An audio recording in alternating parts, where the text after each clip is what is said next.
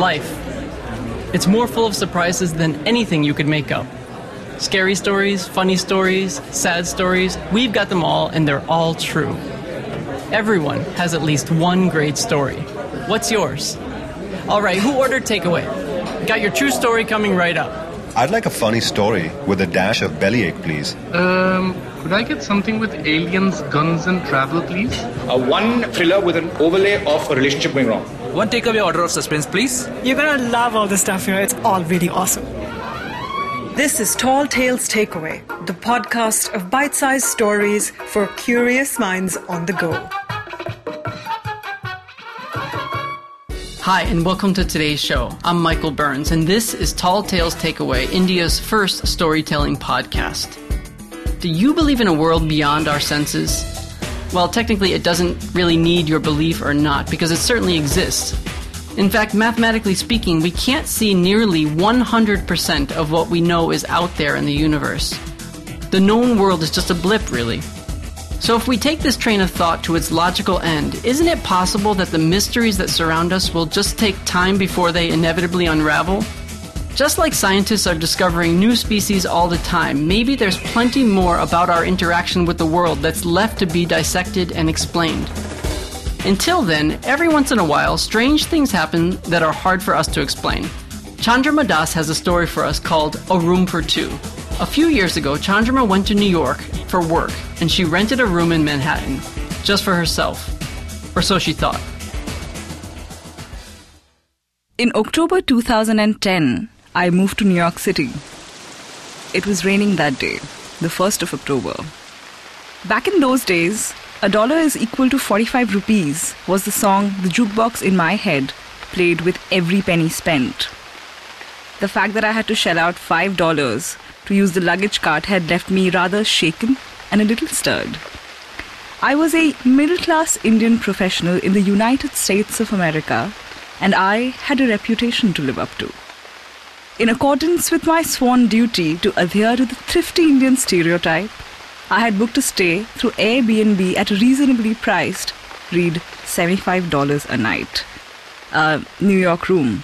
This was in a beautifully restored brownstone in what used to be one of the shadiest neighborhoods in New York, Harlem. Uh, many parts of Harlem are actually very nice now.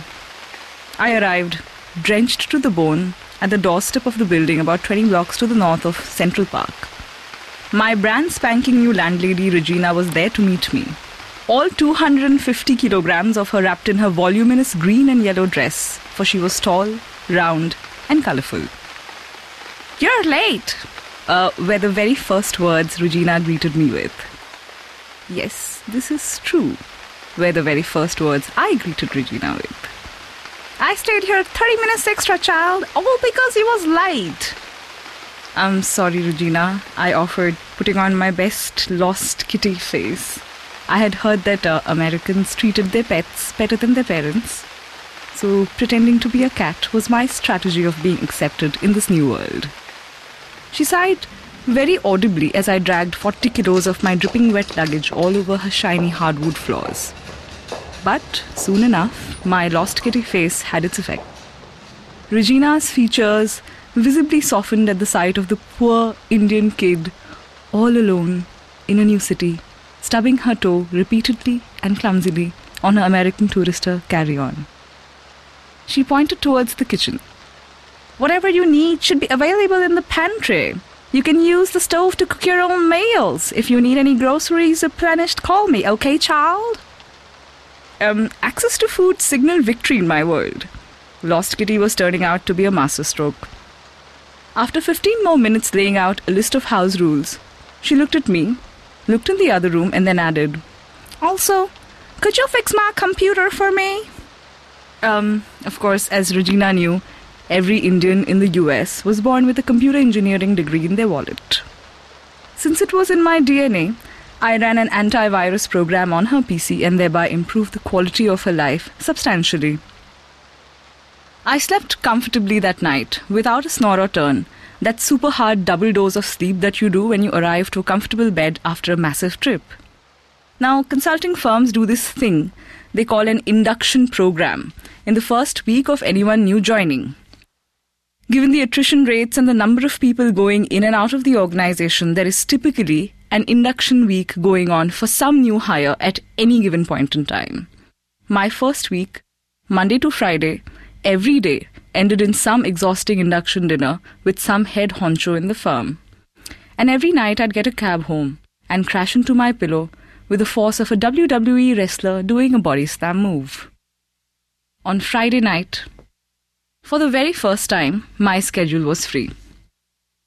The partners at the firm had probably picked Friday as the one day in the week they would have dinner with their own families. Like the young, hot blooded immigrant that I was, I seized my first night off with both hands and decided that I would stay home. Because I did not have a broadband connection, illegally download from torrents yet, I decided that I should watch some television. And like the newly minted immigrant that I was, I thought it best to savor my first self funded dinner on American soil with a pepperoni pizza from Anthony's Greek Pizza around the corner. And thus, pizza on the bed, TV blaring Horatio Kane one liners from CSI Miami, I settle down to my first meal of my choice in New York City.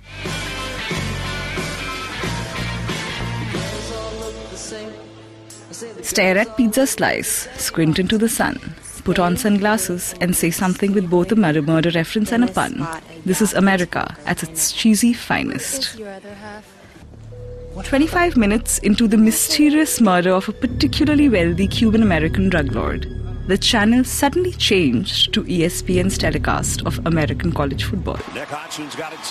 I looked for the remote under my thigh. We've all had those butt dial, or in this case, butt channel changing moments. But I didn't see the remote. Maybe the channel changed by itself, I thought, with a shrug. I put the pizza down, wiped the grease off my hands, and changed the channel back to CSI Miami. Mr. Lambert. 30 seconds. It's true. That was the period of time that elapsed before the channel promptly changed again. The University of Oklahoma Sooners versus the Alabama Crimson Tide. Back to ESPN and its telecast of that sport Americans call football. The thing is, it's nothing like the football the rest of the world knows. I mean, seriously, there are teams of huge rhino sized men on screen trying to gouge each other to death over a weirdly shaped ball. It pains my heart. This is not Pele's game. This is not the beautiful game, and it's nothing short of an affront to call this football. And yes, by now you've guessed correctly, I am Bengali. Getting back to my story, there I was sitting on the ancient queen sized mattress, wondering what had just happened with the changing channel. It didn't take me very long to come to the conclusion that my TV had to have picked up a signal from the room next door. I thought about it for a second and then gently tiptoed down the hall to knock on my neighbor's door. Not Regina, but a different neighbor. After about 15 knocks, I realized that it was just after 10 pm, which is late by American domestic standards. She opened the door a crack. Her hair was tousled and she was dressed in pajamas. She looked sleepy and angry. Decidedly angry. Hi, I offered in what I thought was a suitably apologetic Lost Kitty tone. The one that had worked really well with Regina. I think my TV has been catching signals from your remote. I don't think so, she said. I was sleeping right now until you woke me up, and I do not tend to change TV channels while I'm asleep. I apologized and shuffled back into the apartment. Why did the TV change channels by itself? Did it not like my choice of TV programs? I decided to check what lay behind the boarded up back window of my room. Perhaps my TV had been catching signals from a neighbor's remote from the building behind. A quick stroll around the block in the freezing cold revealed that my neighbor on the other side of the boarded window was a scarcely populated parking lot. I did not switch on the TV again that night. I went to bed very confused, both about who had murdered the Cuban drug lord, as well as what kind of people liked American football so much that they forced everyone around them to watch it as well. The weekend passed as first weekends in New York City should. There were sights to be seen and touristy things to do before I could earn the privilege of shrugging my shoulders at the tourists myself. I ate hot dogs from Bangladeshi vendors in Central Park, sang karaoke in Koreatown, ate Ethiopian food in the West Village. All in all, very American things to do. And conducting difficult tasks like taking selfies on top of the Empire State Building and getting drunk at the local Irish bar meant that I arrived home very dog tired on both Saturday and Sunday nights. On Monday night, I managed to get home much earlier than any dutiful first year consultant should 8 pm to be precise. I decided that tonight was the night Regina's kitchen would experience the culinary expertise of Chandrama Das for the very first time. It was another matter that Chandrama Das would also be experiencing her culinary expertise for the very first time. Just a minor detail. But as cats are known to land on their feet, I did manage to surprise myself with an edible dish of pasta and red sauce. And so I settled in front of the TV, with my self made dinner perched on my pajama clad lap. Please state your name. This time, I was able to watch a full 45 minutes of Dexter on HBO before the channel changed by itself. And how long have you been doing Yes. blood analysis, Mr. Right before the good part where he gets to killing someone in that week's episode. This time, it wasn't ESPN. This time, the channel changed to Rihanna belting out, Like I'm the only girl in the world. The remote was next to me. I nonchalantly changed the channel back to Dexter. 30 seconds later, the TV responded by nonchalantly changing the channel back to Rihanna, going, The only one that ever love. I changed the channel again. The TV changed it back again. I held the button down for 10 seconds. The TV screen did this flickery dance between Dexter killing some plastic wrapped dude and Rihanna shaking her booty, like some internal fight for the signal. The digital version of good and evil fighting for a person's soul. Then I gave up. The channel rested on Rihanna's booty before I switched off the television. If I wasn't watching Dexter, then nobody was watching anything. After a couple of mandatory calls with family members and friends, I lay down to sleep. And doze off I did, only to abruptly wake up at 3 a.m. to find the room freezing cold. All the lights in the room, from the nightlight to the line floor lamp, were on. I do not consider myself the most organized of people, but I was sure that I had dutifully switched off the lamps before going to sleep. I got out of bed, switched everything off, and promptly went back to sleep. Tuesday night was yet another crash and burn kind of night, but Wednesday saw me come home early again, and this time I had come home with a plan. I was gonna watch whatever I wanted to, and I was gonna fix this TV thing once and for all. I called Regina within a minute of the channel changing for the first time that day. I think there's a problem with the TV in my room, Regina, I said in my firmest lost kitty tone. The channel changes even when I haven't pressed a button. Does your TV share a connection or shared cable with any of the other rooms? Child, there's no such thing. You have your own set top box for cable right in your room. Look right below the TV. And yes, it was there, right under the TV, like she said. This did not explain why the TV had decided that I should watch the New York Knicks instead of Die Hard 2. I begged and pleaded with the recall button on the remote quite a bit before giving up. I switched off the TV and the floor lamp and went to sleep, having just lost the battle of the channels. 3 a.m. I woke up to find all the lights in the room switched on to full intensity. For some reason, it felt even brighter than before. Yet my room felt like the inside of a freezer. I got out of bed, muttering curses about the 9 a.m. meeting I had at work, and switched off the floor lamp, went back to sleep. A 3 a.m. wake up with the lights on was repeated the next night. That weekend, I had made plans for a fun Saturday in the cesspool they call Jersey City. I was planning to live across the river, mostly to save on those pesky New York City taxes and that steep New York City rent. This exercise involved my friend Somitra taking me around the place because, of course, I couldn't be trusted to go to New Jersey without adult supervision.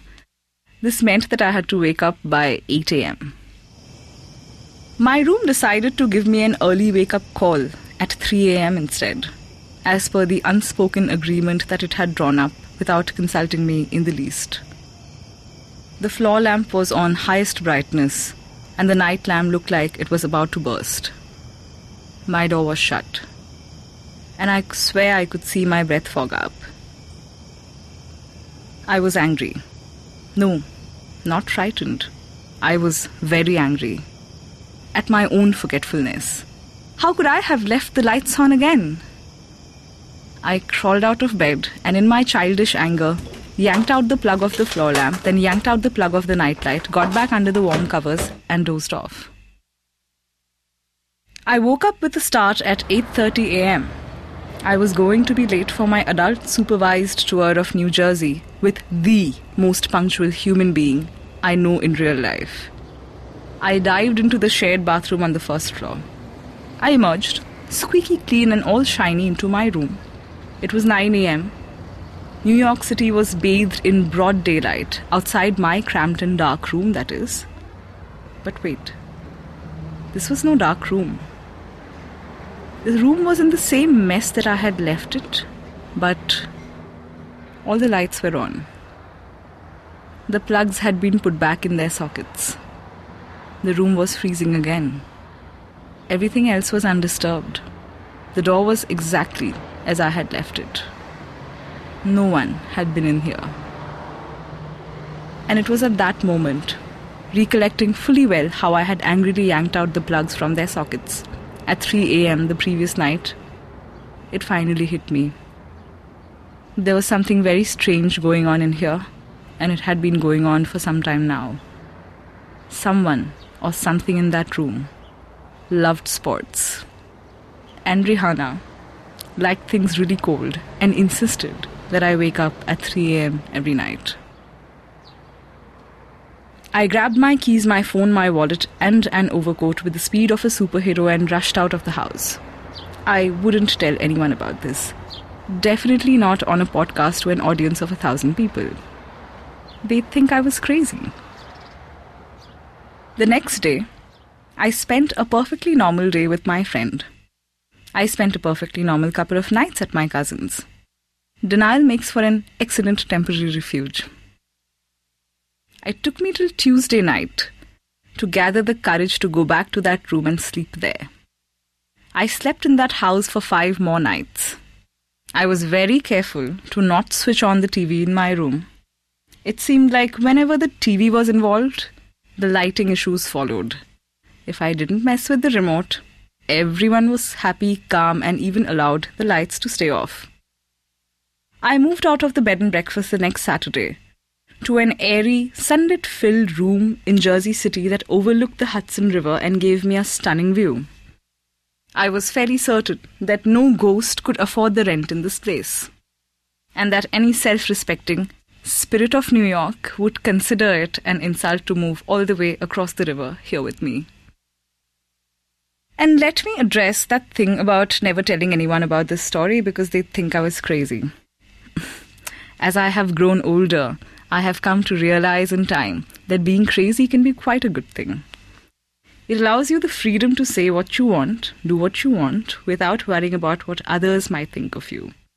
Finally, as much as we'd like to think that we have life all figured out, there are plenty of unsolved mysteries left. And there's something about that I kind of like.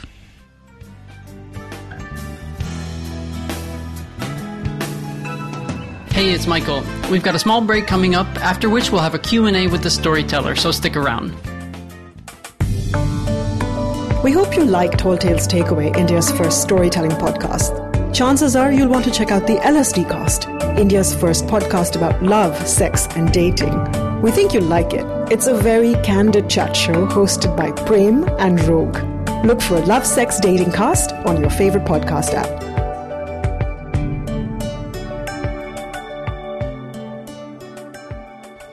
So, Chandrama, how was the rest of your experience in New York? Um, very eventful, but uh, definitely not similar events. Let's just put it this way. some other good stories in there somewhere, I hope. Yes, absolutely. Uh, let's just say I never shared a room with anyone or anything again. I just took a room by myself. Speaking of the room, I the biggest surprise in your story is that you went back to the room to stay there one more night, even after all you started noticing all these strange things happening. Yeah. So the the thing is, like when you're in a new city and you you know you know limited number of people there. You know, my cousin was only in Jersey City, which is quite far away. you feel that um, you kind of have to bear the situation. And this was a situation that I couldn't solve. So I had two options either like bear with it or like go away somewhere and spend two hundred dollars a night. My my my uh, miserliness uh, overcame my fear. Let's put it this way.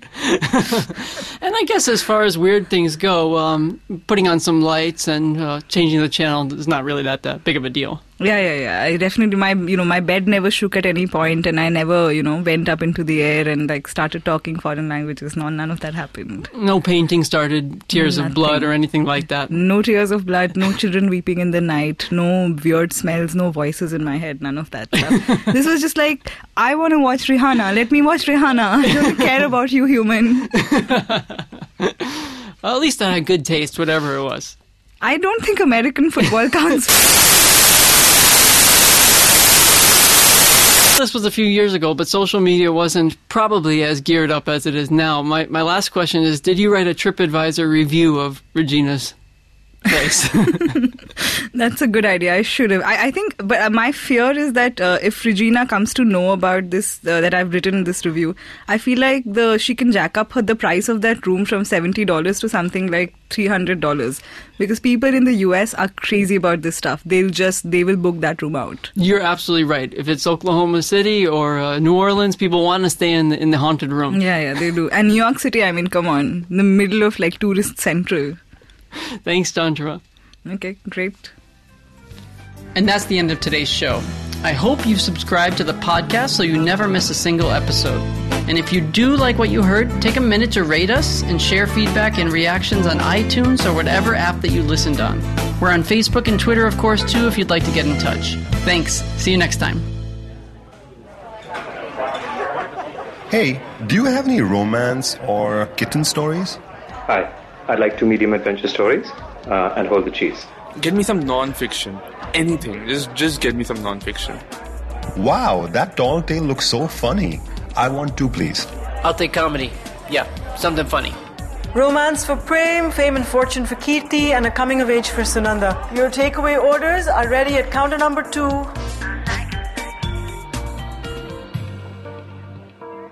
That was so fulfilling.